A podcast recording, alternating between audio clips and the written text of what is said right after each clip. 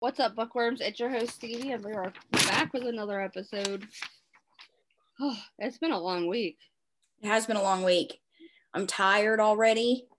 I learned how to do TikTok transitions, people. Go check out my TikTok. They're legit. I legit will tell you that she's been on here for the last hour doing that. I'm not even joking. It took me a whole freaking day to learn how to do them, but I got them now. I'm about to be TikTok famous. Joking. So, Stevie, in the book world, what's going on over there? Let's see. When you're hearing this, it will be next week, so we're going to go over those releases because they're the most exciting. Gina, I'm going to butcher her last name because I'm not really sure how to say it.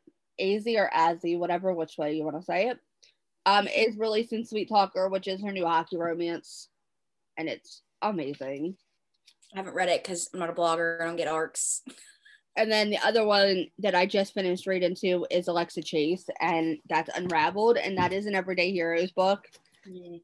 Who doesn't love a hot firefighter? By next week, I will be, this is going live on next Friday, right? No. When is it going live? Tuesday. Okay, by next Tuesday, I will be done with Blind Pass. So we're done, ladies and gentlemen. We're done. Get ready.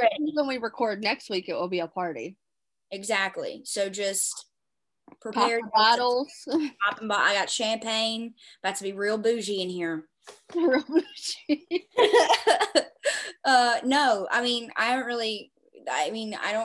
have nothing for the book world because I've just been like sucked into my own manuscript at the moment. However, Democrat, Republican, whichever, communist, whatever, socialist, whatever line you fall on, today is a big day.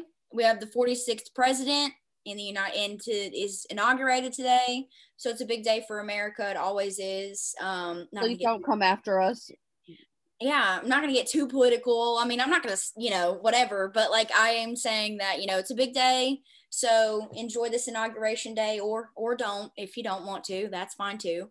But, yeah, and I just want to say that whether you support or not, I feel like it's a huge day for women. It's a big day for us. It's the first female vice president that we've ever had. And I just think it's amazing, whether you are a supporter or a non-supporter.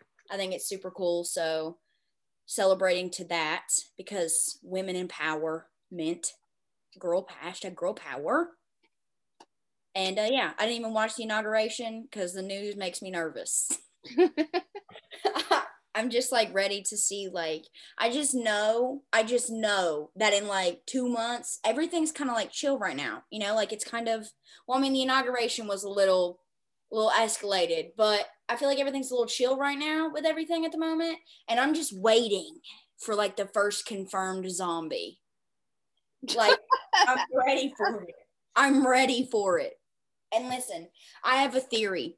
This is not a podcast about theories, but if we did have a podcast and it was about conspiracy theories, I would run it, okay? So I have a theory that if the zombies are to, be a thing, they need to start in Florida, because in order to reach anything else, they have to go through some yee-yee states, all Alabama, Louisiana, Georgia, Missouri, Mississippi.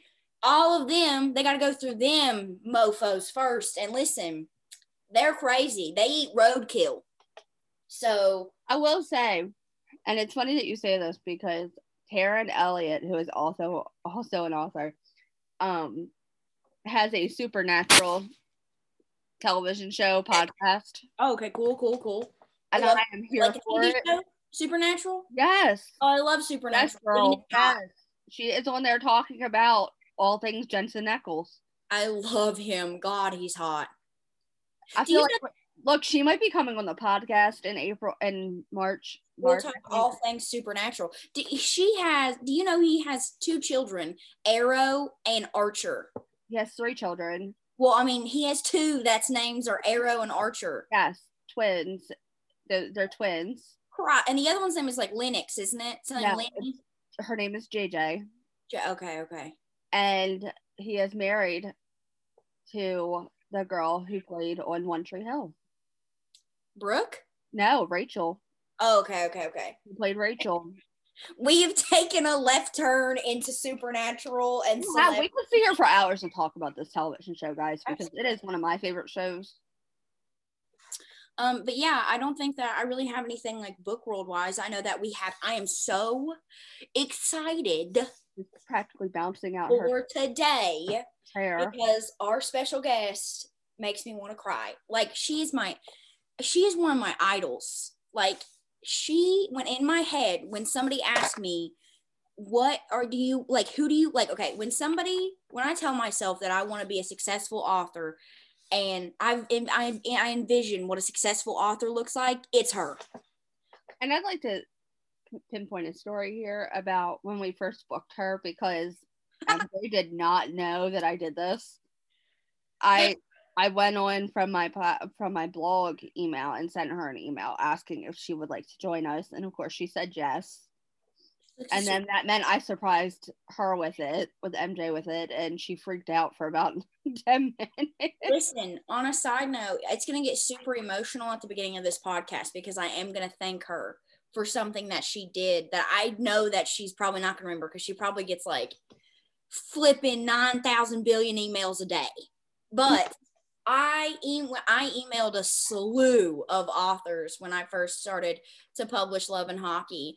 And because I had no idea what I was doing, right? Because this is just like a new world. And I was like, oh, I don't know what to do. I emailed her.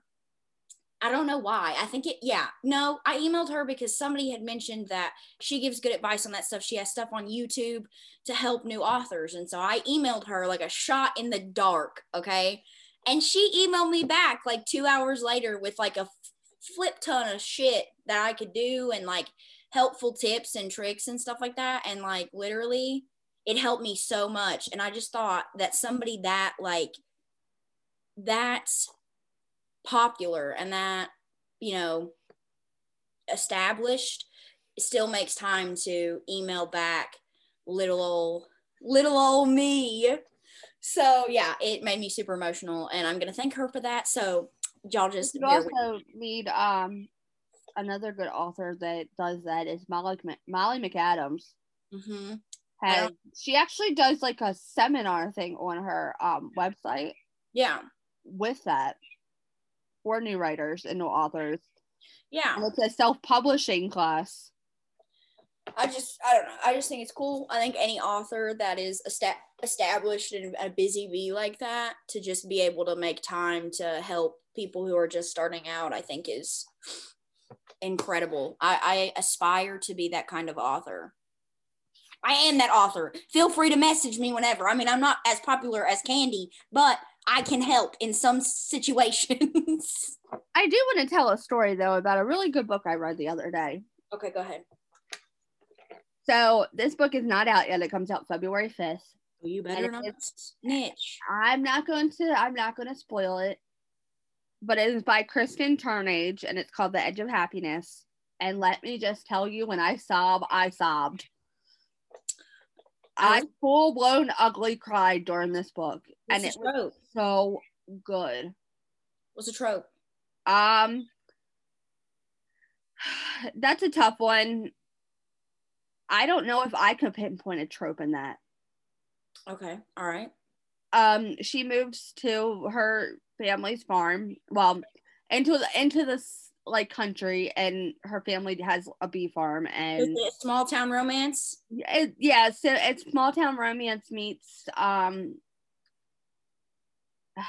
what can I give away that won't give away the whole thing? What can I say without giving it away? She has a lot of issues. Okay, cool.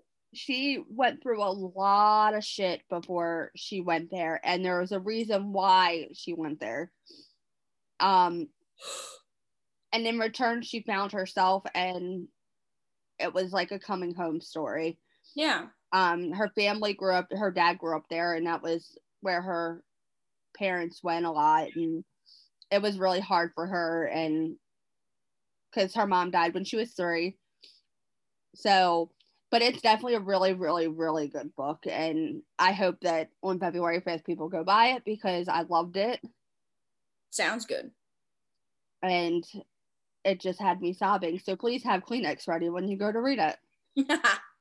But yeah, so Like I said, I have no like book world information because I've been in a hole, but I am super excited to get to talk to our guest. I am like a little nervous. My hands are sweaty, but let's hop on over there and get to talking to her. Kandi Steiner is a best-selling author and whiskey connoisseur living in Tampa, Florida. Best known for writing emotional roller coaster stories, she loves bringing flawed characters to life and writing about real, raw romance in all its forms. No two Kandi Steiner books are the same, and if you're a lover of angsty, emotional, inspirational reads, she's your gal. When Kandi isn't writing, you can find her reading books of all kinds, talking to her extremely vocal cat, spending time with her friends and family. She enjoys live music, traveling, anything heavy in carbs, beach days, movie marathons, craft beer, and sweet wine, not necessarily in that order. Thank you so much for joining us on this podcast, Kandi Steiner. Yay, and the crowd goes wild. We need like one of those clapper things. Yeah. Soundboard. Yes, we do this soundboard where it's like claps, audience goes wild. Well, thank you so much for having me. I'm really stoked to be here. Thank you. So before we get started with asking you questions, I need to say something to you. Okay. This may not bring tears out now. No, I'm not gonna cry. I'm not gonna cry. So I just wanted to say thank you, mostly just because you're a very big, like, inspiration for me as, like, a new author. And so when I was, like, first publishing my first book last year, I emailed you because I emailed, like, a bunch of authors. And I emailed you not really thinking that you might respond because obviously I feel like you're very busy. You get like 8,000 emails a day or something. And you email me back like an hour later with like a bunch of really cool tips and like really good ideas and helpful things. And so I just really wanted to say thank you for that. I really appreciate it. Oh, you're so welcome.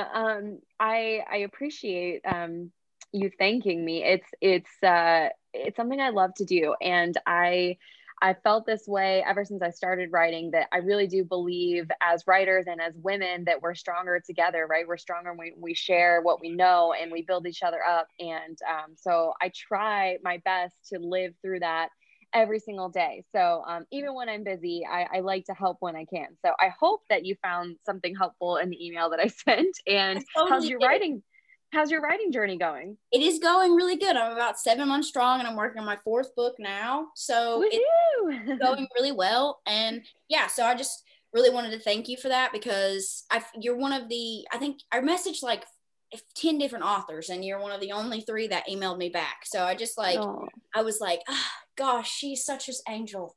And I just thought it was kind of amazing that somebody that I feel like is so established and I know that, you know, is busy doing things could take time to like email little old me back. So I really appreciate it. Oh, thank you. But we are going to move on. We're going to move on from the emotional stuff, but I told her I needed to thank her publicly so people knew that I did it. So I love it. We're going to move on to book questions. Cool. Narrowing down the books that I wanted to ask you about was nearly an impossible feat.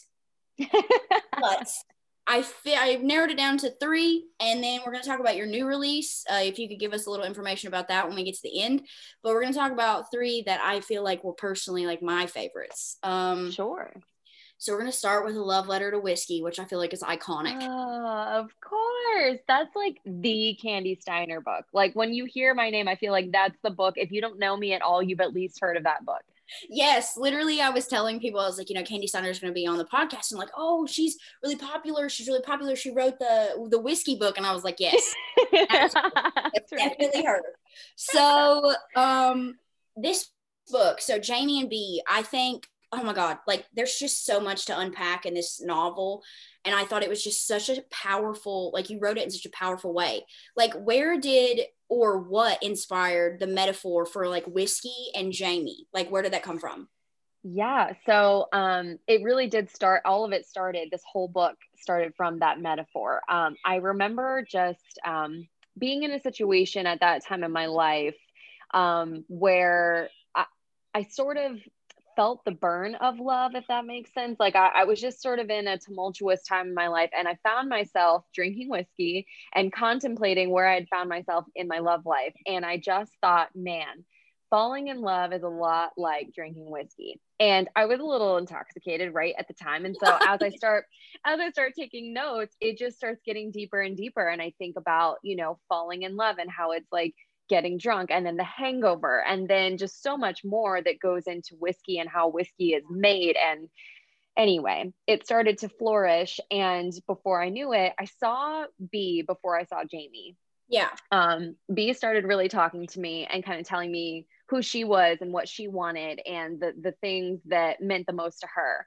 And then Jamie started coming into view, and I knew before I started writing this book that it was going to make me sick to write it. Like I could just, oh my God, I could just tell when they were in my head. And I mean, you will know this as a writer, you know, sometimes you have characters that are born in your brain, right? And they feel like they're a part of you. They feel like, you know, they're just, they hit close to home. And these characters not only did that, but they took over and became these people that I never expected them to be, but like in the best way. And I knew, I wrote that first chapter, and the last line of it is, you know, I saw him first, but he saw her, right? Yeah. And it's just, and like, I just already with the heavy stuff. Yes. And also, you know, this was my ode to myself, to my best friends, to my family, to strangers, because I don't know a single woman who has not had a Jamie, a whiskey in their life. And what I mean by this is I don't care if you ended up with them. That's not what I'm talking about. I'm talking about at some point you had someone in your life who felt like they were yours, but they weren't, or that you had some sort of relationship with them, but it wasn't a clearly defined one, right? And there is no worse place to be than in that muddled mess, but it's also addicting, like so addicting. Absolutely.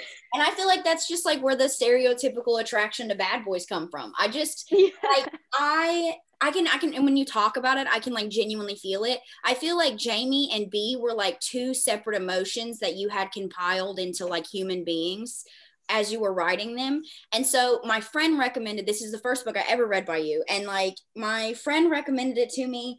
And I read it, and I was, oh, I literally remember I have chill bumps thinking about it. I cried like a baby, because exactly what you said, I feel like every woman has a whiskey, and like I did. And I was like, this is the most emotional, heart-wrenching thing I have ever read in my life. And so, yeah, it was just like a super powerful reading experience for me. And this book deals with moral obligations when it comes to like love and relationships. And I know what it felt like for me reading it, because I have been a B. And so like, what did it feel like for you to be there in that spot, like to be both of them? Well, I mean, I understand the feeling as well, right? And that was part of what I set out to do, was to capture how messy a relationship can get, especially because the human emotions are so volatile, right? Like none of us are stable. None of us, especially when we're younger, we don't have our lives figured out. I mean, we literally spend our entire lives just trying to figure out who we are. It is like a lifelong journey. So when I'm writing about the obligation of like being in a relationship with somebody, but then what happens when this person who you have an undeniable chemistry with just keeps showing up. And it's like, yeah, I know I should say no to this person. I know that's the right thing to do, but every part of my body, all of the molecules that make up who I am are attracted to this human being who, like, for all intents and purposes, I should not be with, but I can't help but have my life revolve around them. And I will say, to read this book, right, you have to either be young or remember what it's like to be young, because, you know, I have had readers who are, you know, in their 50s and 60s who have read this book, and they get so frustrated, even 30s and 40s, they get frustrated with the games that B and Jamie play with each other. But when you're young, that's exactly what happens. You break up and you get back together, and you break up and you get back together. And that's what makes you love it so much, is like that toxicity that, you know, is bad for you, but you love it anyways. Yes. Literally, oh my gosh, my life. So the scene that I wrote that I will always remember where I was and how I remember it like flying out of my fingertips. Like I think I blacked out and woke up on the other side of the scene was at the bonfire. Oh my gosh. And I just remember her storming out of the bonfire and she's going like out into the parking lot and Jamie's following her. And this explosive scene happens where it's just like, he finally is just like, I can't let you go. You can't, like, this thing between us is not going away, no matter how we try. And it's like this moment, I will never forget it. And I think that's what makes this book stick with my readers and stick with me for so long, for years, right? Mm-hmm. Is because of that powerful toxicity that we have all experienced and we can all relate to. Exactly. And I think what I love the most about this book is that I feel like girls everywhere got their happily ever after with their Jamie that they always wanted, because I mean, I feel like the reality of it is like most of the time you don't end up with that Jamie. Like I didn't end up with Jamie. And so it's like, this was like a rewrite of my life. It was like, this is my happy ever after. If he would have been, you know, how Jamie would have been, like, you know, if they would have matured together kind of thing. Absolutely. And so I was like, yes, thank you so much for just ripping my heart out and like torching it. But yeah, I love that book. It's iconic. I reread it sometimes when I need a good cry. And so, yeah. Also, P.S. listeners, the reason Stevie is being super quiet right now, but she's taking all of the reading questions. So don't think that I'm like over top. Okay. I understand. I talk a lot, but like, this is not the situation. So moving on to The Wrong Game. Even in the books that I feel like are a little bit, I wouldn't even say rom-com-y because they're all angsty. Like even in the books that I thought were gonna be funny, like, you know, like a soft rom-com, you were like, no, sorry. Like it's not funny. This is a very emotional book as well. And I was like, this is great. Here I come from like literally using a whole box of tissues to crying even more. So Zach and Gemma, I really have wanted to know, like, where did this idea and this, like, meet cute come from? Like, it's so genius. Like, who even thinks that, like, I am going to meet somebody and then I'm going to take them to season tickets to a football game? Like, what? Like, where did that even come from? Okay, so I love taking baths. That's like my jam, right? Mm-hmm. And at this time in my life, when I was plotting, I wasn't even meaning to plot, but when the idea struck me, I was living in an apartment in downtown Tampa.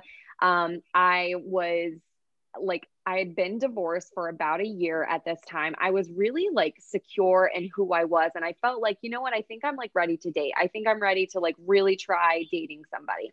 And I'm sitting in the bathtub and I'm thinking about dating and how crazy it is and how I've been out of the game for so long.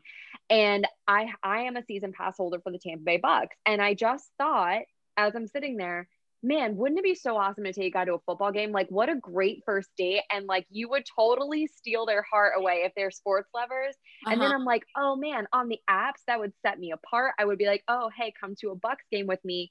And then I said, scratch all that. I don't even care about doing this for myself. Now I'm thinking about a book. And I just started going.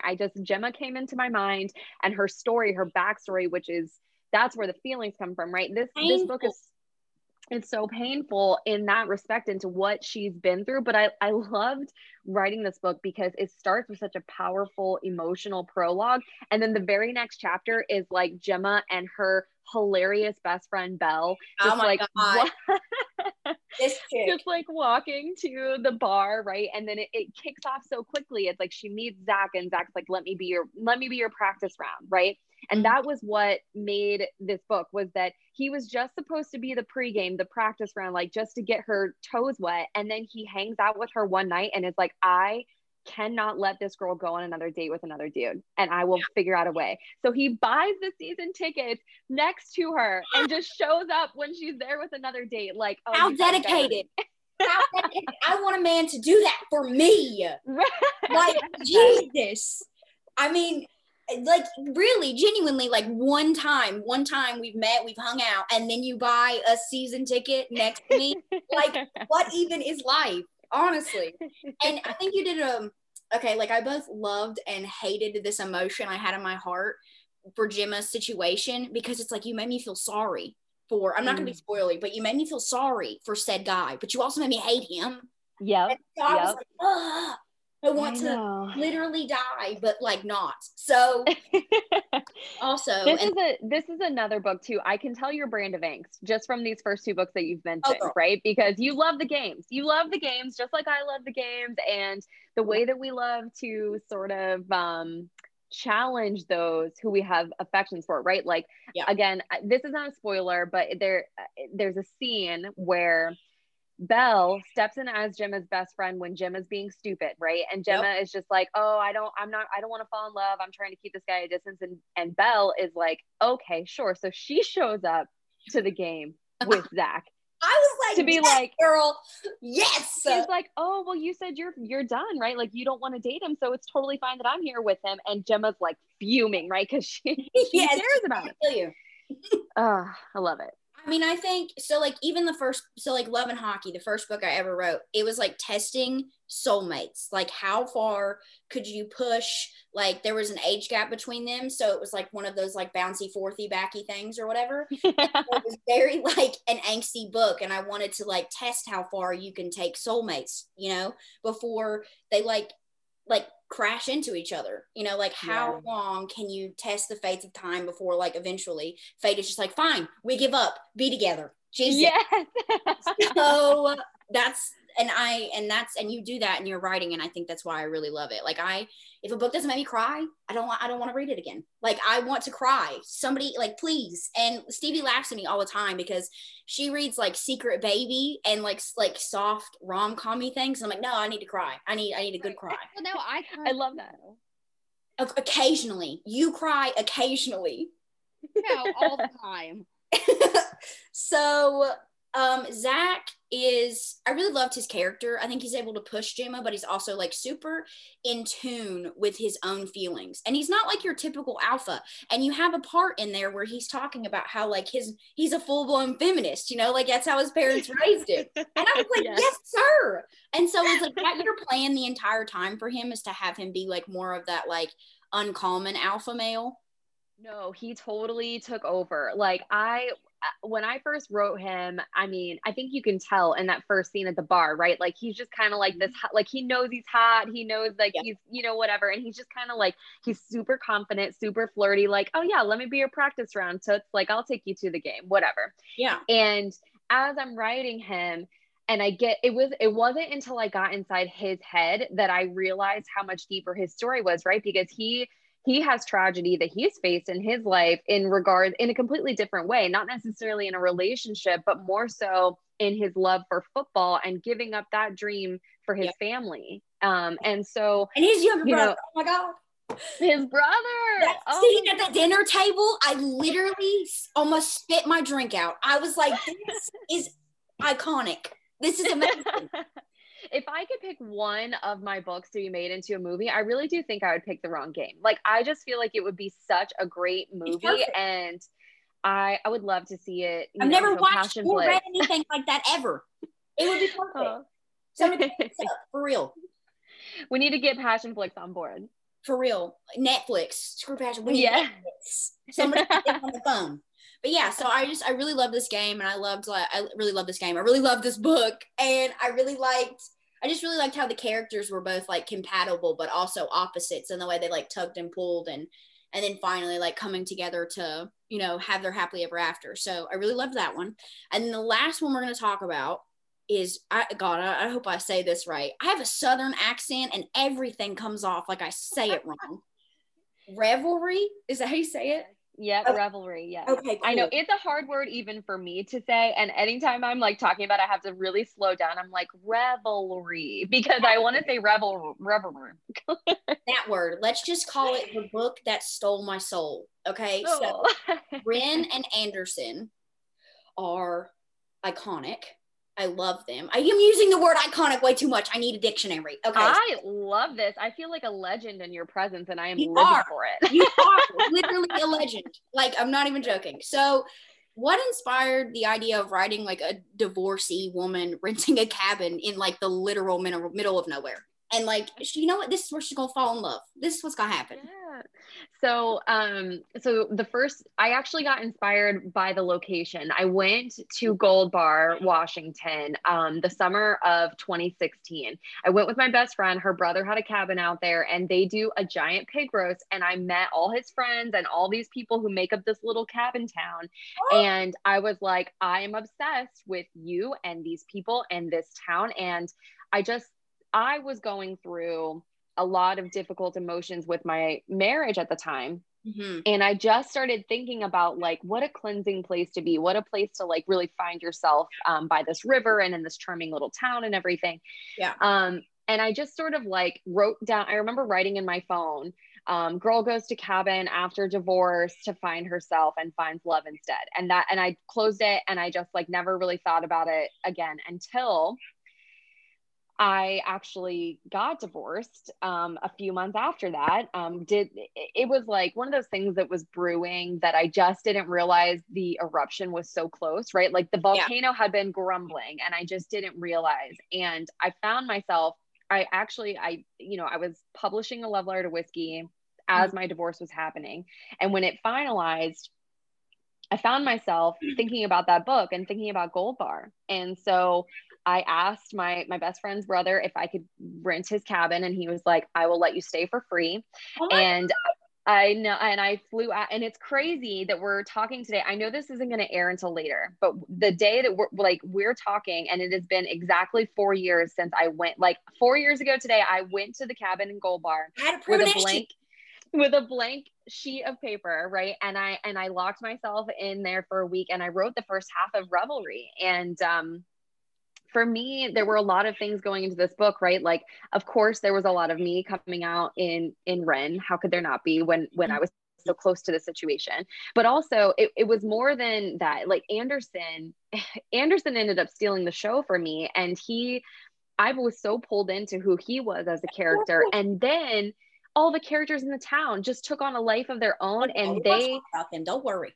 Yes, and and it sort of became like, I remember writing it and especially toward the end, talking to my really great friend, Stacey Hart, and being like, girl, I don't know if I can end this book with them being together. Like, I don't know if that's the right choice for Ren. I almost feel like at this point in her life, she doesn't need to be in another relationship. And she was like, this is where you've got to separate yourself from your character, because you don't feel ready for a relationship right now, but that's not who your character is. So slip into Ren and really ask yourself where she is. And at the minute I did, I was just like, oh my God, it was just this light bulb moment. So anyway, that's where it came from. 4 years ago today, I flew out, stayed by myself in this snowy little cabin on the river, and I just dreamed this book to life. It's so poetic. I love how like real and raw and like intense, like the way you and like passionate you are when you talk about your books. And like, I feel you were very in tune with your, I personally don't know. I empathize with the, that feelings that you were going through, but I feel like you were super in tune with yourself in order to create such characters that were so relatable. Like, I feel like if they walked into a bar, I'd be like, I know who they are. Yes, right? Like, you feel like they're real people. That's the best thing about writing. Except I kind of feel like a crazy person when I talk about it. Because it's like, they're like, but you made this person up, and you're talking about them like they are like a human. And I'm like, right, because to me, they're not like in my head. They're not just me. They are real people, Exactly. So, ma'am, let's talk about the ending of this book, okay? Like, it literally ripped my heart out of my chest, like, of happiness. So Mama Vaughn is like, if there were like awards for like show stealer in a book, it's her. She is amazing. And like, I loved that ending. I loved that you gave her like her own little happy ever after. I literally was like crying. Like, when it was happening, I was like, oh my God, no. I was like, oh my God, this is not happening. And so like, did that like come as you were writing it, or like when you were talking about how like you had to step aside and like figure out what Ren wanted, were you also trying to figure out what Mama Vaughn needed? Yeah, so Mama Vaughn, she really did steal the show. She I don't know if you know this about me. You might, if you've been following me for a while, but my mom's name is LaVon and everybody calls her Mama Vaughn. That's where I got the name for the character. And so a lot of the advice that Mama Vaughn gives Rin in this book is like directly verbatim words that my mother told me. And it's like things my mom is an angel. Like she is the true legend, if we're being honest. Like she is the reason I'm able to do what I do. And, you know, what I loved about Mama Vaughn was that she was so sassy and feisty and sure of herself and confident, but she also had regrets in her life too. And Bo being one of them, right? And she lost her babe. So for me, it was like, she was so instrumental in Rin and Anderson's happiness that I couldn't end the book without just giving the reader a glimpse of like, hey, Mama Vaughn gets hers too. You know, like she... I was like, yes. I was like, you're never too old to have your happily ever after. I literally cannot deal. Well, so, and that's what that was the huge thing, right? Is that I feel like there's this misconception, especially when we're younger, that like, if we are not married by the time we're 23, we're like washed up and we're never going to find love. And the more we creep towards 30 or 40 or whatever, it's like, we become more, depressed over not finding our soulmate. But the truth is that you can find them and lose them and find them again, as was the case in A Love Letter to Whiskey.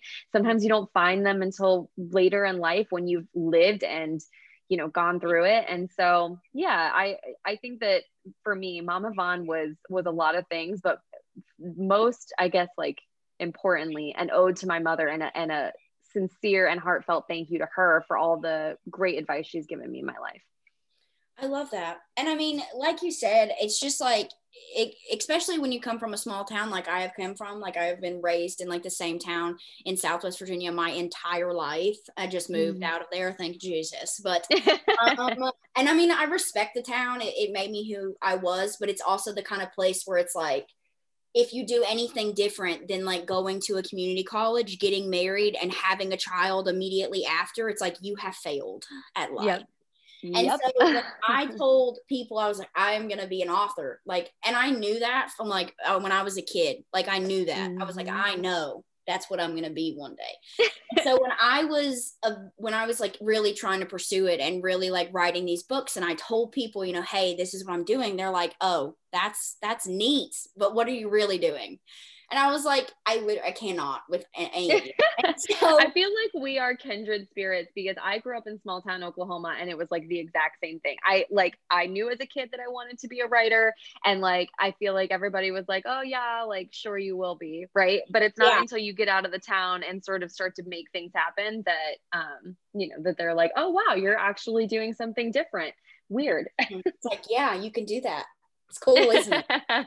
So, but yeah, so I think Rin did that on her own terms, like going like you said, like she went to kind of go find herself again and ended up finding, you know, love and Anderson ended up finding like forgiveness that I don't think he ever saw coming. I know. And what a fun way. Like one of my favorite scenes from that is like, it wasn't their meet cute, right? Because they sort of met a little bit at the end of her driveway. Like, they saw each other, but it's when she's like drinking wine and like having one of those moments that and I feel like, again, every woman has been there where you're sort of at this like turning point in your life and you're like, you got your music on and you're just hanging out by yourself, maybe you're dancing or whatever. But for her, she was naked in a hot tub, spilled her wine, broke the glass. I literally was like, this is amazing. I literally love it. He walks up and she's like, hears her screaming, and he walks up and she's literally bleeding and soaking wet and naked. Like, what a great meet cute. Yeah,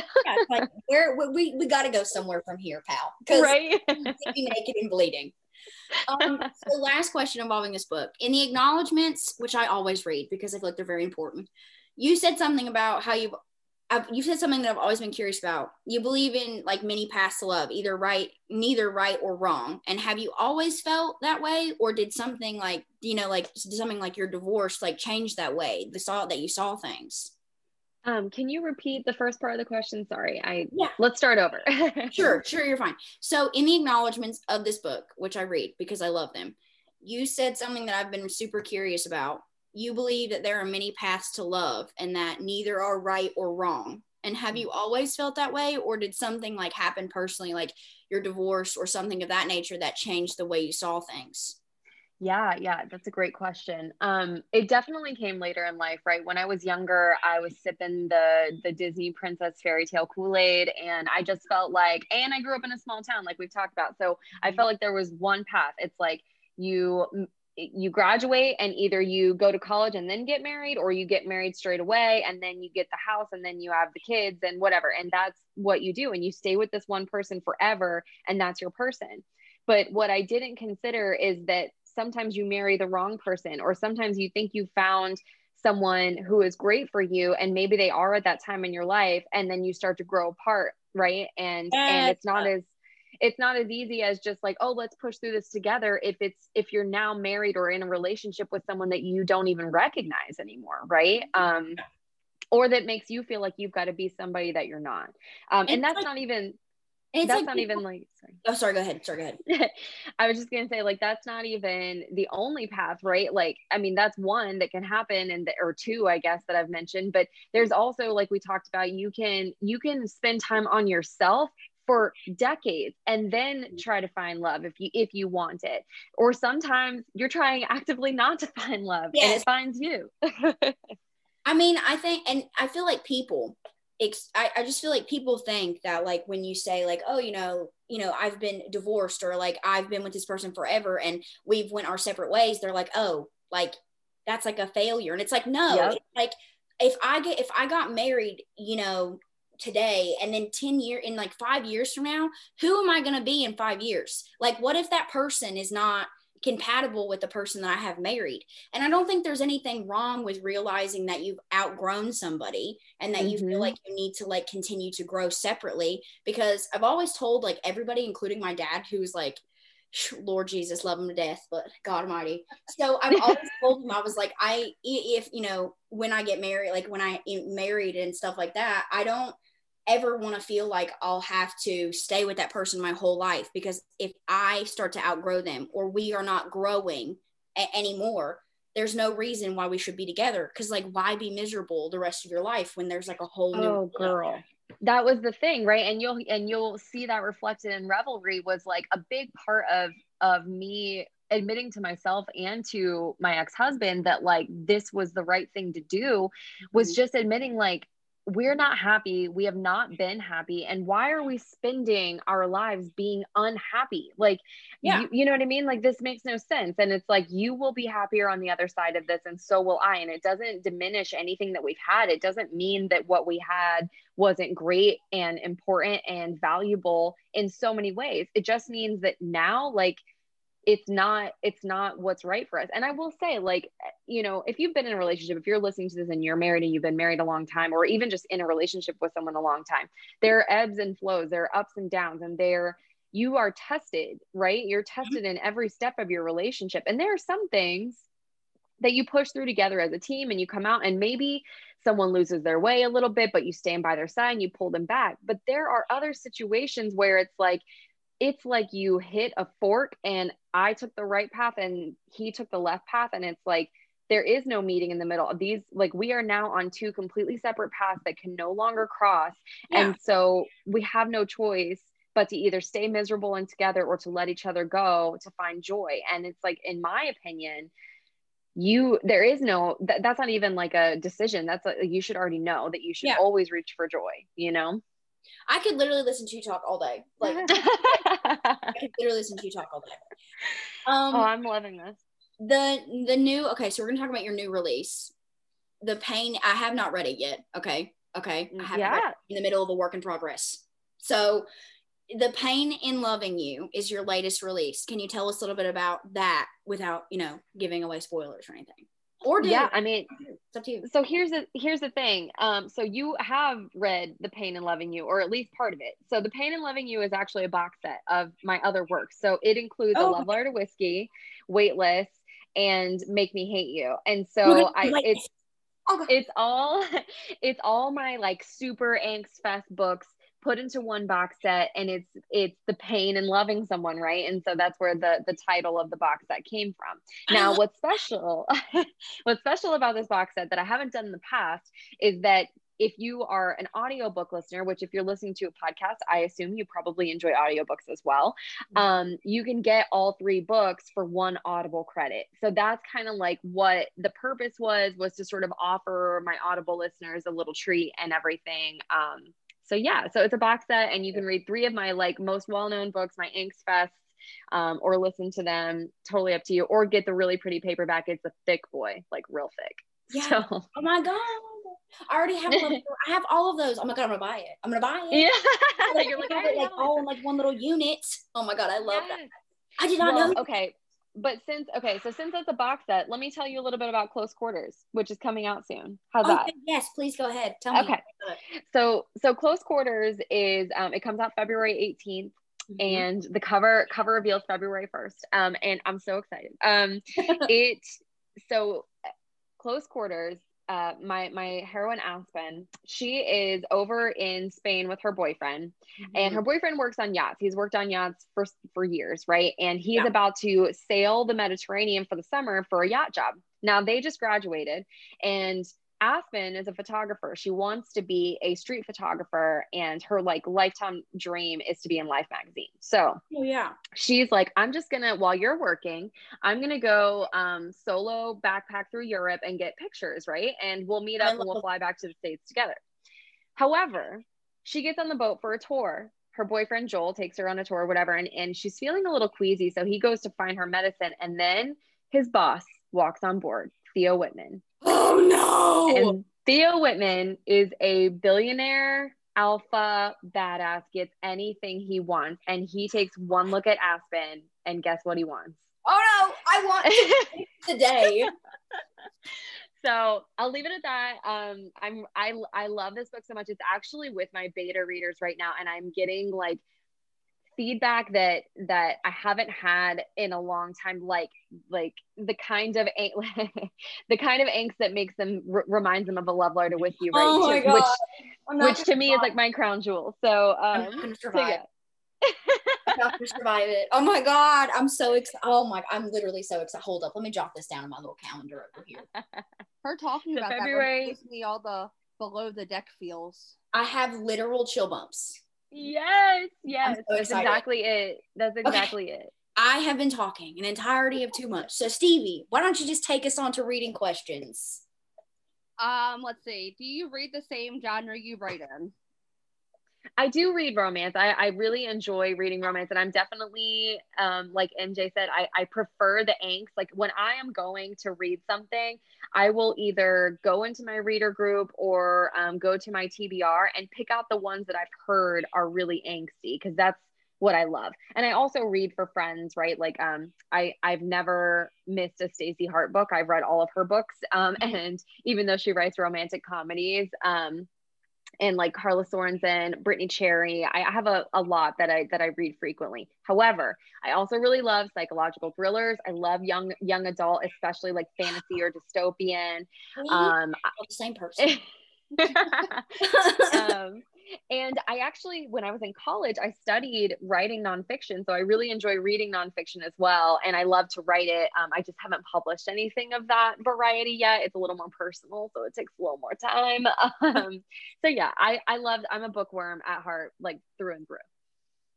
I like it. Is there an author that you look up to? Oh man, there are so many authors that I look up to. I mean, Brittany Cherry, who I just mentioned, mm-hmm. She inspires me in every way, not just as a writer, but as a human being. She's just such a lovely light in this community and in this world. So I really look up to her. How you feel about her is how I feel about you. I love it. That's so sweet. That truly means so much to me, because, you know, like, and no matter how long I do this, right, I still wake up every single day and feel like I'm that 23-year-old girl who was writing like 9 o'clock to midnight every night, just trying to make this dream come to life. And so to hear that anybody looks up to me is like it floors me in like the best way. So thank you. Oh, no problem. Anytime. Do you have a favorite book? I have many favorite books. The Catcher in the Rye was like has been that title holder forever. But since we're talking about romance books, my favorite romance book is Thoughtless by S.C. Stevens. We talk about this all the time. He loves this book. I haven't read it yet. What? I'm sorry, I'm telling you, you are not lived until you jump on this Kelly and Kyle train. I haven't read it yet. I will tell you this, from what we've talked about in this podcast alone, you will become crazy obsessive with this book, just like I did. Like I stayed up till 4:00 in the morning to finish the first one, and then promptly went to BookTube and watched like trailers that readers had made, like fans had made, and all kinds of crazy stuff. Like this was the first time that I felt wrapped up in a fandom before, where I was just like, oh my gosh, I can't get enough of these books and these characters. And this is a slight spoiler, but like one of the scenes that I will never forget and that I have bookmarked, I literally still go back to and read, is when she is sitting on the couch with Kellen, and it's before anything has happened. And like, it's the band is just like drunk and like being silly and whatever. And they're hanging out and they put on porn. Yep. And she's sitting next to him and there's porn on the TV. And he's like, his like lips part and he starts breathing a little bit heavier, and she starts feeling like all of this stuff coming from him, and there's all this angst and tension between them, but she has a boyfriend who's like in the band with him, so like, or like rooms with him, not in the band, but like is his roommate. This is hot. And oh my God. And I'm just like, I could not breathe. And I still go back and read that scene, because to me, like S.C. Stevens nailed in the very like beginning, in the birth of indie romance, she nailed angst. Like she is the angst mother. Like she birthed it. She birthed to all of us. She did. She is the reason that there is like an angst squad that is so strong in our community. Yeah. You think the D-bags were a real band? I need to read it. What? What's that? You would really think the D-bags were a real band. Oh yeah, how much I loved that book. I reread those books all the time because they're my favorite thing since sliced bread. I agree. So amazing. What makes you love a book? Oh man, there's a lot of different things. I will say, like, as much as I love angst, right? That for me, obviously, if you give me that gut wrenching, like I feel like I'm gonna be sick feeling, then you've won my heart. Like that's what I look for in a book when I'm reading it and when I'm writing it. But I just have a real appreciation for craft. So especially with indie romance, right? There's a lot, and I don't mean this in any sort of like negative or derogatory way, but there are a lot of books and authors that I would consider a dime a dozen, meaning like I can pick up their book and then pick up a book that is written by somebody else, and it's like reading the same thing. It's kind of cotton candy, kind of fluffy, kind of formulaic. I know exactly what I'm getting. Anytime I read a romance, and I am surprised either by the level of the author's writing or by the storyline or the character or whatever, if you surprise me, I will never forget that book or that reading experience. I just recently read Gianna Darling for the first time. And I love her. Gianna. I adore her, right? And we were friends on social media, and I just think she's such a sweet, bubbly, kind person. I loved, just her, what she puts out into the world. And I was like, I really want to read her. So I'm not a motorcycle club person. I don't like MC, not what a fan. Did you read? I know. So I read, which her newest one, not the one that came out in December. Welcome to the Dark Side. Inked and Lies. Inked and Lies. Thank you. Nova and Lila. Oh. Yes. Flower Child. Flower Child. Oh my God. Nova is oh my God. And sexy. I messaged her after reading like the first two chapters, I think. And I was like, excuse me, you did not tell me that you were a literary genius. Why have you been holding out on me? Wait till you read Dead Man Walking. It is so just like elevated, like literally, like it's insane. Like it's insane how like, and if you like psychology, if you like nonfiction, you will love this book. It's like nonfiction, psychology, thriller, romance, MC, All of it together. Like, dang. I know that the listeners can't see this, but you should see MJ's hand signals as she was like meshing it all together. It's great. It's Italian, so my hands move a lot. Okay. I love that. I love that. An Italian with a Southern accent. Oh yeah, that's from my mom's side. My mom's French Italian, and my dad is like country. So yeah, I love it. That's great. It's a fantastic combination. Love it. What's a trope you rarely read but wish you did? Rarely read but wish I did. Well, okay, so this just recently came up too. I've never got into mafia, and I know that like mafia is huge and everybody loves the mafia, and I cannot get into it. I tried one by a pretty well-known author, and I enjoyed her writing, but the mafia stuff just took me out of it, and I was like, I'm not interested in this. I don't like it. I'm not, whatever. And there's a book right now that Angie from Angie's Dreamy Reads is like geeking out over. I think the author is Lori Danielle, and it's like My Sweet Obsession, and she was talking about how it's like a super angst fest, and she's obsessed with it, and she can't stop thinking about it. And I'm like, I need that in my life, but I just am not a mafia fan. So I'm like, do I push past it and try it anyway? Like, I wish that I loved mafia, because I feel like there's a lot of great angsty stuff in mafia stories, but I can't get past the, like, I'm just not a mafia fan thing. It's hard to get into mafia. I mean, I wouldn't necessarily call myself like if I read a book and it's in like the plot is good and I like the characters, then I will like the mafia book. But it's not like I go through like my TBR and I'm like, I want to read mafia today. Yeah. it's a hard thing to get into, because I feel like it's really difficult to relate to, because like I've never been in a mafia before. Right. That's the thing too. So I read The Kiss Thief by LJ Shin, and I really liked that one. But it had the mafia thing just kept taking me out of it. Like, I loved the two main character stories, and I loved the angst, and like it's like a Beauty and the Beast kind of, like, she's forced to live with him, and like she's forced to marry him, and all these things, and like I loved all of that. But anytime the mafia stuff and like the drama of like people getting killed and police chief stuff came in, I was just like, ugh, I like skip over it. I don't even care. Have you ever read Saffron Kent? Yeah, I read half of, like, I think it was her debut novel or her second novel. I really did enjoy it, but I haven't picked her up since. Okay, so she wrote a book called My Darling Arrow, which is like her most recent book in her St. Mary's series. And if you like angsty, like pull at your heart, tempting moral obligations of a relationship, that's epic. It's so good. It's so good. It's like a older sister's boyfriend. Ooh, yeah, yeah, it's epic. And Arrow is, oh god, Arrow is like, I don't even have words for him. He's like an asshole, but like, I don't even know. He's just amazing. It's amazing. Older sister's boyfriend just always makes me think of Jessica Hawkins and Lake and Manning. Oh my god, yeah, so obsessed. But yes, you can totally pick it up. It's really good. I recommend it. Okay, cool. Final question. What's the first book that ever made you cry?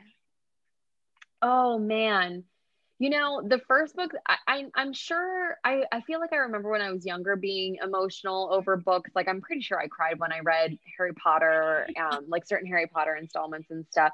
But romance-wise, the one that I remember first got me was The Fault in Our Stars. Oh, yeah. Of course, you got everybody. Right? You cried on that book, then you are not human. I agree. And I just, like, the writing in that was superb. And, I was still a young writer myself when that came out. Like, I was really finding my voice. And when I read that book, I just, like, I remember closing it and, like, looking at myself in the mirror and being like, you can do better. Like, challenge yourself, push yourself. If you want to be like a writer that you as a reader would look up to and admire and like be an automatic one-click author, then you've got to step outside of your comfort zone and write the things that really matter to you. It was like the first time that I dropped, like, I would say my first four books were what I call fluffy angst. It's like, yeah, there was angst in there, and yeah, there was like some tension and stuff, but it was kind of rom-com-y, kind of fluffy, kind of formulaic. And it wasn't until Weightless that I said, I want to write something that's important to me, something that filled me with more. Mm-hmm. And I haven't stopped writing like that since then. I don't think I ever could again. Gonna have this on replay as like my mantra when I get unmotivated. Yeah. I would like to, so I guess for coming, I don't even know how to explain what I'm about to say, but I'm gonna try to. So like, I feel like for me, when I read people like well, you obviously, and like Monica Robinson and Saffron Ken and people who I feel like are like very like angsty romance writers, when I have got to read you guys. And so that is kind of like, yeah, I need to get my shit together. Like this is, we gotta pack a punch here. And so when I write angst, I don't like realistic angst. Like if a billionaire is on the side of the road and his tire's flat, I'm not going to cry for the dude. But right. Yeah. I think when I started it, I wanted to write things that like meant something to people. So like I deal with like a lot of mental illness and like suicide and like drug abuse and addiction and like stuff like that. Things that people can relate to and like need to like and can show like people like overpowering it and how that, yes, you can find love through that, but it doesn't like heal your demons or like heal your mental illness. And so that's what my main focus is for every single book I write, is whatever topic that I'm dealing with is that I show that yes, you can find love in this situation, but it doesn't mean that love was like this cure all, because I feel like I feel like some people do that. And I think it's a really bad thing for young girls or even young men who read to be like, oh, if you fall in love with somebody, you know, your depression is cured or your bipolar disorder is healed. And it's like, right. No. It's like you can love somebody with that and you can have a great relationship, but it's never not going to be there. It's like a part of it. Absolutely. And I think that that's the thing too, is like, you know, there are a lot of people who have told me to my face at signings, like, oh, I don't want to read your book because I read romance to escape into a fantasy. I don't want to read about real things. I don't want to read about romance that's going to make me cry and whatever. And I respect that. I respect that a lot of people pick up romance to escape and to sort of like, you know, get swept up in the romantic feelings or in the comedy of it, or just in those feelings of falling in love, right? Falling in love is fun. But then there are those sick, twisted weirdos like us who really like to have... I mean, it's fine. I think you get swept up in like the realistic feel of falling in love with what love really looks like in all its forms. And so I think that that's what you do very well. And I aspire to do very well one day. But moving to writing questions, which I'm going to do this one. I feel like I talk way too much. It's fine. So writing questions, your love of storytelling, where did that come from? Have you always been like a writer? Like you always knew that you wanted to be one, or like what happened? Like did a book hit you in the head and you were like, yep. I fell in love with reading really young, but I think third grade was the first time that I started writing poetry about boys, right? So not much has changed. And in fourth grade was the first time I read the first Harry Potter book, and I remember finishing it, and I went home and I told my mom, I said, forget it. I don't want to be a rock star anymore. I don't want to be a veterinarian anymore. I am going to be J.K. Rowling when I grow up.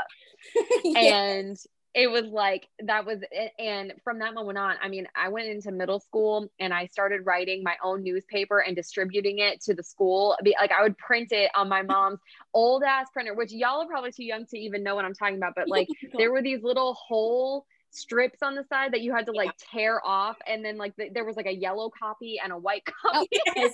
I know what you're talking about. And I used Comic Sans and like, you know, made it in Word and stuff. And anyway, and then in high school, I did creative writing. I was the yearbook editor. I was on the newspaper.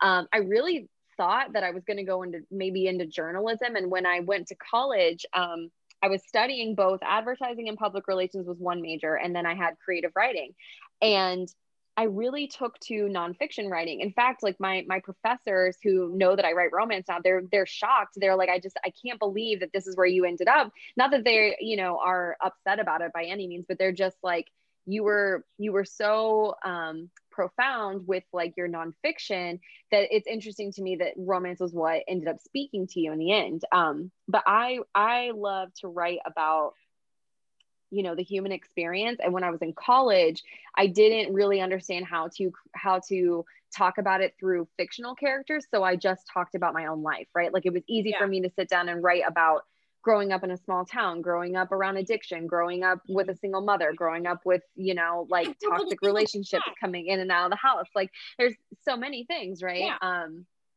But when I graduated and I was back to reading for pleasure again, I read 50 Shades of Grey and I loved it. I was obsessed. And so I went online and said, okay, I said, I just read this. What should I read next? And one of my friends from high school said, I don't know if you've tried indie romance, but pick up The Perfect Game, or is it The Perfect Game by Jay Sterling. Yeah. And girl, oh man, Jack Carter. And I read that book, and I remember I read Jillian Dodd, I read a few others, and I just was like, I had this leaky faucet of an idea for Tag Chaser. And I was like, man, I should just write this. And as a New Year's resolution, I'll publish it and just like see what happens, just like to see what, you know, what happens. And then it was like that leaky faucet turned into like a rushing waterfall that has just not stopped. Yes. So I think my favorite thing ever to tell people is that, so when I was in high school, I had an English teacher, and I'm not going to name her, but one day I might. Like if I ever become like real big, I'm going to be like, yeah, calling you out, lady. So I think that, because I had this English teacher that she did not like me for some reason. It's probably because I talk a lot, but it's fine. So she did not like me, and she had us write the ending to this short story, and it's called like The Tiger and something, The Princess, I think it's what's called. And so she had us write the ending to it because it ends in a cliffhanger. And I remember she was like, you can write it from the point of view of like the princess or the prince or, you know, like whoever you want, right? And I sat down and I was like, I'm going to write it from the point of view of the tiger. And so, so that's what I did. And she made me like, she was like going to embarrass me. Like she wanted me to get up and read it in front of class, right? Because she just didn't like me. There was just something about her that... I don't know. We did not get along. And so she made me get up and I read it in front of class, and she was like, wow, that was really good. And I was like, now that I know that one of people that don't like me said it was good, yes, I could do this. Yes. So, yeah. It's like that validation. Yeah, I was like, yeah, you know what, that's it. And I think that was like the biggest moment for me. Like I've always loved reading and I've always loved writing, but I think that was like the big moment for me where I was like, yeah, that's it. That's what I want to do forever, for the rest of my life, my for sure. I love that. So for you, what does a typical day of writing look like? Like, do you try to hit a word count? Is there a fixed schedule, an outline? You like fly off the seat of your head? Oh man. So when I was working full time, which I was up until, I didn't quit my job until after I published Revelry, and I left my full-time job a little bit after that. So for the first 8 books that I wrote, I would work and work out and cook dinner and take care of stuff at home and whatever. And then I would sit down and write usually around 7:38, maybe 9, depending, and just write until my eyes were like bleary, and then go to sleep and get up and do it all again. Mm-hmm. I used to love writing at night. I really did. And now I am so opposite, because right, this is my job, and I have found that I am the freshest first thing in the morning. So for me, a typical day is like, I'll take my dog for a walk, I'll meditate, I do some journaling and drink my coffee and stuff like that, read some poetry. Mm. And then I immediately jump into writing, because nothing has happened in my day yet, right? There's been no chance for anybody to like dump their shit on me. There's been no chance for like, there's no news going on. Like nothing has happened. I'm in my nice little bubble. I have woken up. I've been on a nice walk. I've meditated. I've done whatever. I've done all these great things. And so I sit down and I write. And it, as far as like what my goal is that day, it depends. Sometimes early on, usually it's a word count goal. And then as I get toward the middle to end of the book, it becomes a scene or chapter goal where I can kind of see what's left. And I'm like, okay, this is what I want to achieve today. And I usually write until 1 or 2 in the afternoon. So I'll take the morning up until 1 or 2, depending. And then I spend the rest of the day doing like marketing and social media and emails and podcasts and stuff like that. And then I go pole dance, and it's great. That's where I release all of my frustrations at night. I want to do that so bad. Like, it is incredible. Yes, yes. So I started taking pole dance fitness like 2.5 years ago, and I am so in love. It has like changed my life, like changed who I am. I am so confident and strong now, and like I feel so good in my skin, which I feel like as women, we go through a lot of shit in our childhood and in our early adulthood that like really makes us feel a lot of different things about ourselves, none of them being good. So like this was kind of my take. I'm taking this back. I'm taking all of my confidence back and my strength back and like my solidarity and like my solidity, excuse me, and who I am. So anyway, it's fantastic. It's super fun. It's really freaking hard, but so fun. Okay, this is like TMI, but I don't even care because I'm super open about it. Like it doesn't matter. So my mom was a stripper back in the day. So yeah, that's actually how my mom and dad met. It's so cute. It's like a meet cute. So that is awesome. So that's actually how they met. But yeah, so my mom was a stripper back in the day. And I remember telling her, I think I was like 18, and I was like, I want to take a pole dancing class. And she thought that I was like gonna be a stripper. I was like, of course. No. I was like, no, I don't have rhythm. And I was like, I want to take it for like exercise, mother. Yes, and yes. She was like, Jesus, give me a panic attack. My mom was stressed out too when I first told her, and my stepdad was like, excuse me. I mean, are you trying to tell us like, are your books not doing well anymore? I'm like, no, it's not that.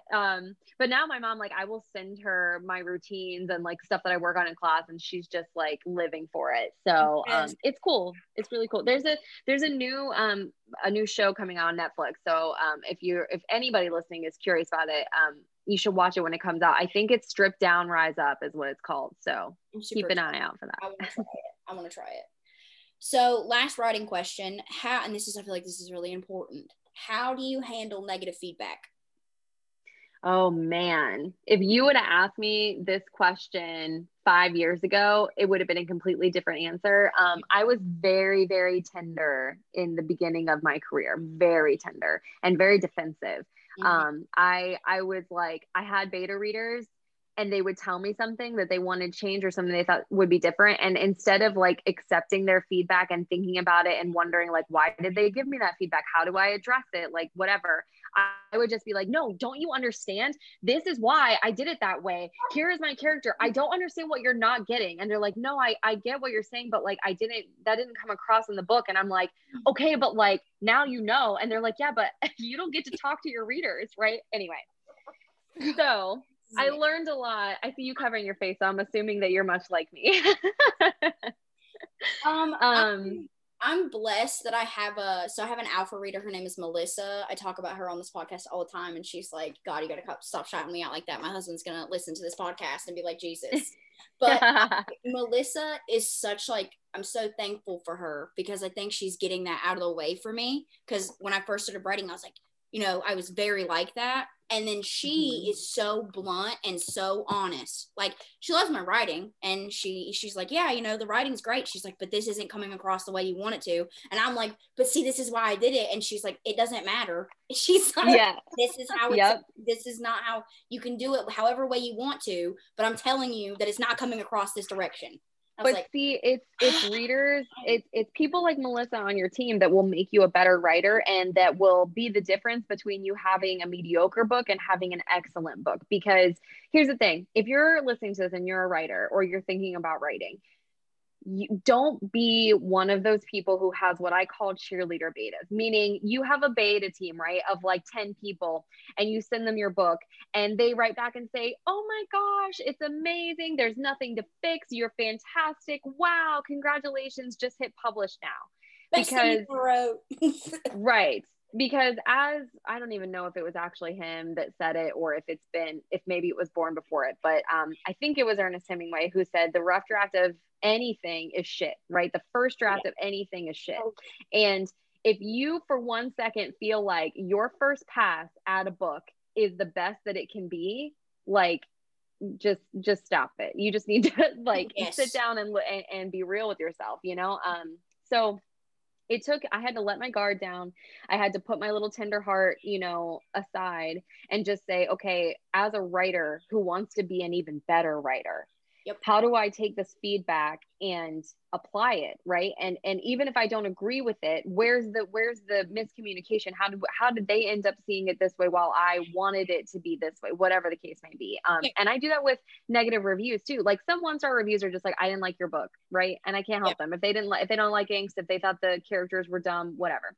But if I get a 1-star review or whatever, a 2-star review even that says something that is applicable, something that I can take and apply to my future writing, I will, because any writer can grow, any writer can be better, no matter how good you think you are or someone tells you you are. So you have to be open to that. So yeah, back in the day, I was not receptive to critical feedback. Now I like live and breathe that shit. Like I want people to tell me why. Yes.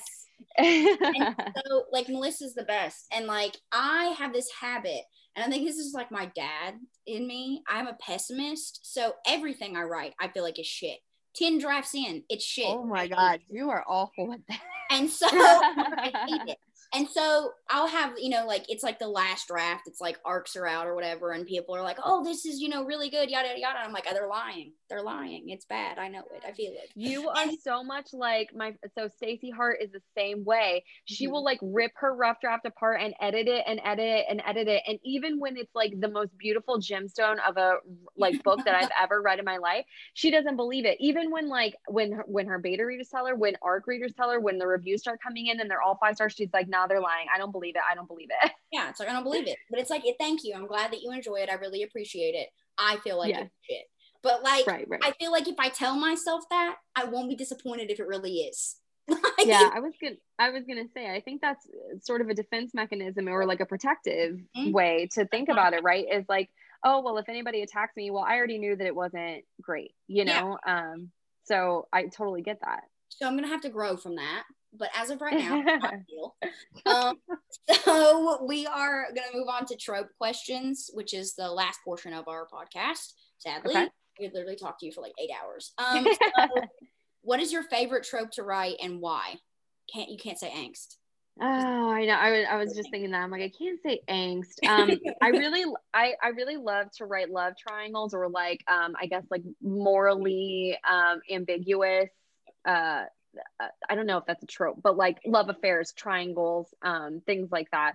But if we're talking about like really tropey, sports romance, I guess, is that considered a trope? I guess that's pretty tropey. It's definitely a trope. But for me, it's like, no matter what I write, it's just got to be forbidden or have some sort of like element in it. Like the only book I think I've ever written that didn't have that is The Right Player. And I loved it. So like The Right Player is like my most rom-com-y book ever, and it's because it's Belle, right? Like Belle's freaking hilarious. And so you take this like badass girl who like is like, I can't be bothered by love and relationships, like I don't have time for that, whatever, I'm not into it. And then you take this like beastly wide receiver who's like ripped and super hot, and he's like this softy romantic like at heart. Oh my god, I love them. They were great. I loved that book. I really did. Belle is just like, God, I aspire to be as bad as She's my girl. Okay, what's next? What's one outside of the box trope you'd love to write? Ooh, a trope I'd love to write. You know, gosh, that's a hard one. Hang on, I'm thinking. Soundboard, pause for thinking. Yes, I know. Thank you. Yeah, I'm like, are you guys gonna edit this? So I guess the first thing that pops to my mind, and I have written it before with Sydney, is like a single parent, but I want to write a single dad, like really bad. Woo, yes. I am like dying to write a single father, and I think it's gonna happen this year. Like I have a book that has been brewing, and with any of my books, by the time you read it, it has been in my heart and soul for approximately 7 years. Like I have a 7-year process before I can actually write a book. Right. I love the idea of you doing a single dad. So I was raised by a single father, right? And so I want to write one eventually, right? Because I don't know, like I want to being the product of a single dad, I have very masculine tendencies because that's like literally the only parent I really knew growing up until I got into like past my impressionable years. And then that's when my mom and I started to like rebuild our relationship. And by that point I had already like developed mannerisms and stuff like that. And like this mentality of like, can't beat them, join them. Right. And yeah. So I would love to write a single father. Like in Love and Hockey, the first book I wrote, the dad is a single dad and the daughter deals, and the main character deals with like her mom not being in her life. And so everybody loved JR. And I was like, that's my dad. I was like, you guys would love my dad. And I would love to write, I guess, like his love story, because he's been married like 3 times. The man just loves love. So it's like, he's been married like 3 times. He's got 8,000 kids. So I love the idea. Yeah, please write a single dad. Well, you too. We should make a pact that this year we at least start writing our single dad romance. Yes. Yes. I definitely am going to try to do that. And then what is one trope that you will never write? Ever. Like not even go close to. I don't think I will ever write a secret baby. Like, I am just not a secret baby fan. I can't. I'm sorry, Stevie. I love secret babies. I don't know what it is. I just like them so much. I know there's a lot of readers who do, and I have a lot of colleagues who love to write the secret baby. And I think it's because I'm not a mother myself. I'm actually still undecided. Like Jack and I talk about, Jack is my boyfriend. We talk about this all the time. Like, we could totally see a life of having kids and also completely see a life not having kids. And so I think it's really hard for me to like get into the mindset of a character who's pregnant, and then let alone it being a secret, or like, or already having like had a child and then like not telling him for years or whatever. I mean, I don't even fully understand the trope. That's how much I avoid it. Kandi and I have met in a past life. We haven't posted this episode yet. It goes live tomorrow. Nikki Ash is like the queen of writing secret babies. Oh, love it. Babies. So you're saying if I give a secret baby a chance, it needs to be Nikki Ash? Yes, it needs to be her fighting series. I would definitely say that. She's like queen of secret babies. All of them are secret babies. She has an MMA series that was like 3 of them. I think 3 of the books were secret. No, what for the first 2 were secret babies, but they were like secret babies. Yeah, most of them. And he's one of those writers who can write, who has written the kids of the first generation, and now is on the brain. Oh my God, she's never. My brain could never. Over here could never. All right, and our last trope question, Stevie is going to take it. If you were in a book, what trope would you want to be in? Oh, if I was in a book, I mean, billionaire, like, okay, so here's the thing. I have never written a billionaire romance before, and Close Quarters was my first one, right? That's the book that's about to come out. Yeah. And what I loved about it was like it's not my love language, but it was very cool to flip into that, like, average girl being spoiled mindset. Yes. You know what I mean? Like, never had these things, and like all of a sudden you have all these things unlocked for you, and like this guy who just wants to like dote on you and like literally can get anything, like can just snap his fingers and have whatever you want. I already told him I love this because he's gonna have to learn that that's not how you buy her heart. That's right. I know it. I feel it. Listen, I will say though, if you've ever read any of my books, I know in marketing, I've got to tell the reader what they're getting. So I try really hard to say what trope my book is. But the problem is that I feel like I can't write a true trope. Like, if you go into my book and you're like, oh, this is going to be, friends to lovers, and I've read this a million times, it's not going to be like the friends to lovers that you've read. Cause I just don't know how, like, so this billionaire romance, if you're a billionaire romance fan, please don't hang me up to dry if it's not like everything that your billionaire romance heart loves. It's probably going to be different. It's definitely going to be angsty. And there's a little bit of mystery in there too, which I love. Literally the book I'm working on now, like I'm almost done with it. I got about a week out before I have to start like hardcore edits. But like the book that I am working on now, so my PR person, Shauna, was like, I love her. Shauna, I love you so much. I'm so glad you put up with me. But literally she was like, okay, so what do you want to advertise the trope as? And I was like, well,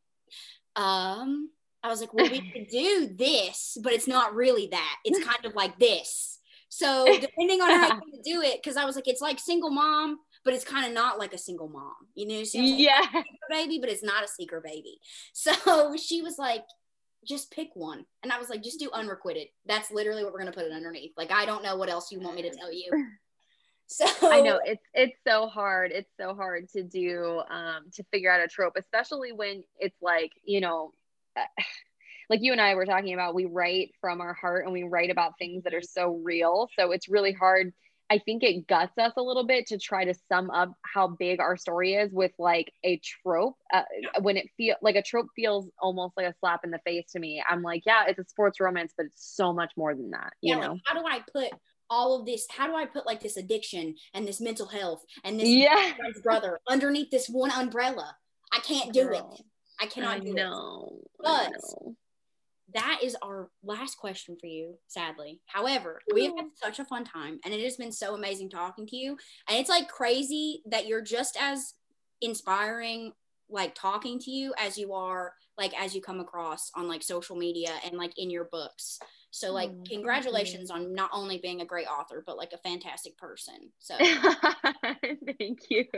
This is really fun. Thank you for having me on. I do a lot of podcasts, and this one was refreshing in the best way. Like I love that we had some different kind of questions and different topics. And I wish you all the luck, and I hope you get 1 million listeners and, you know, just like blow up at the podcast atmosphere.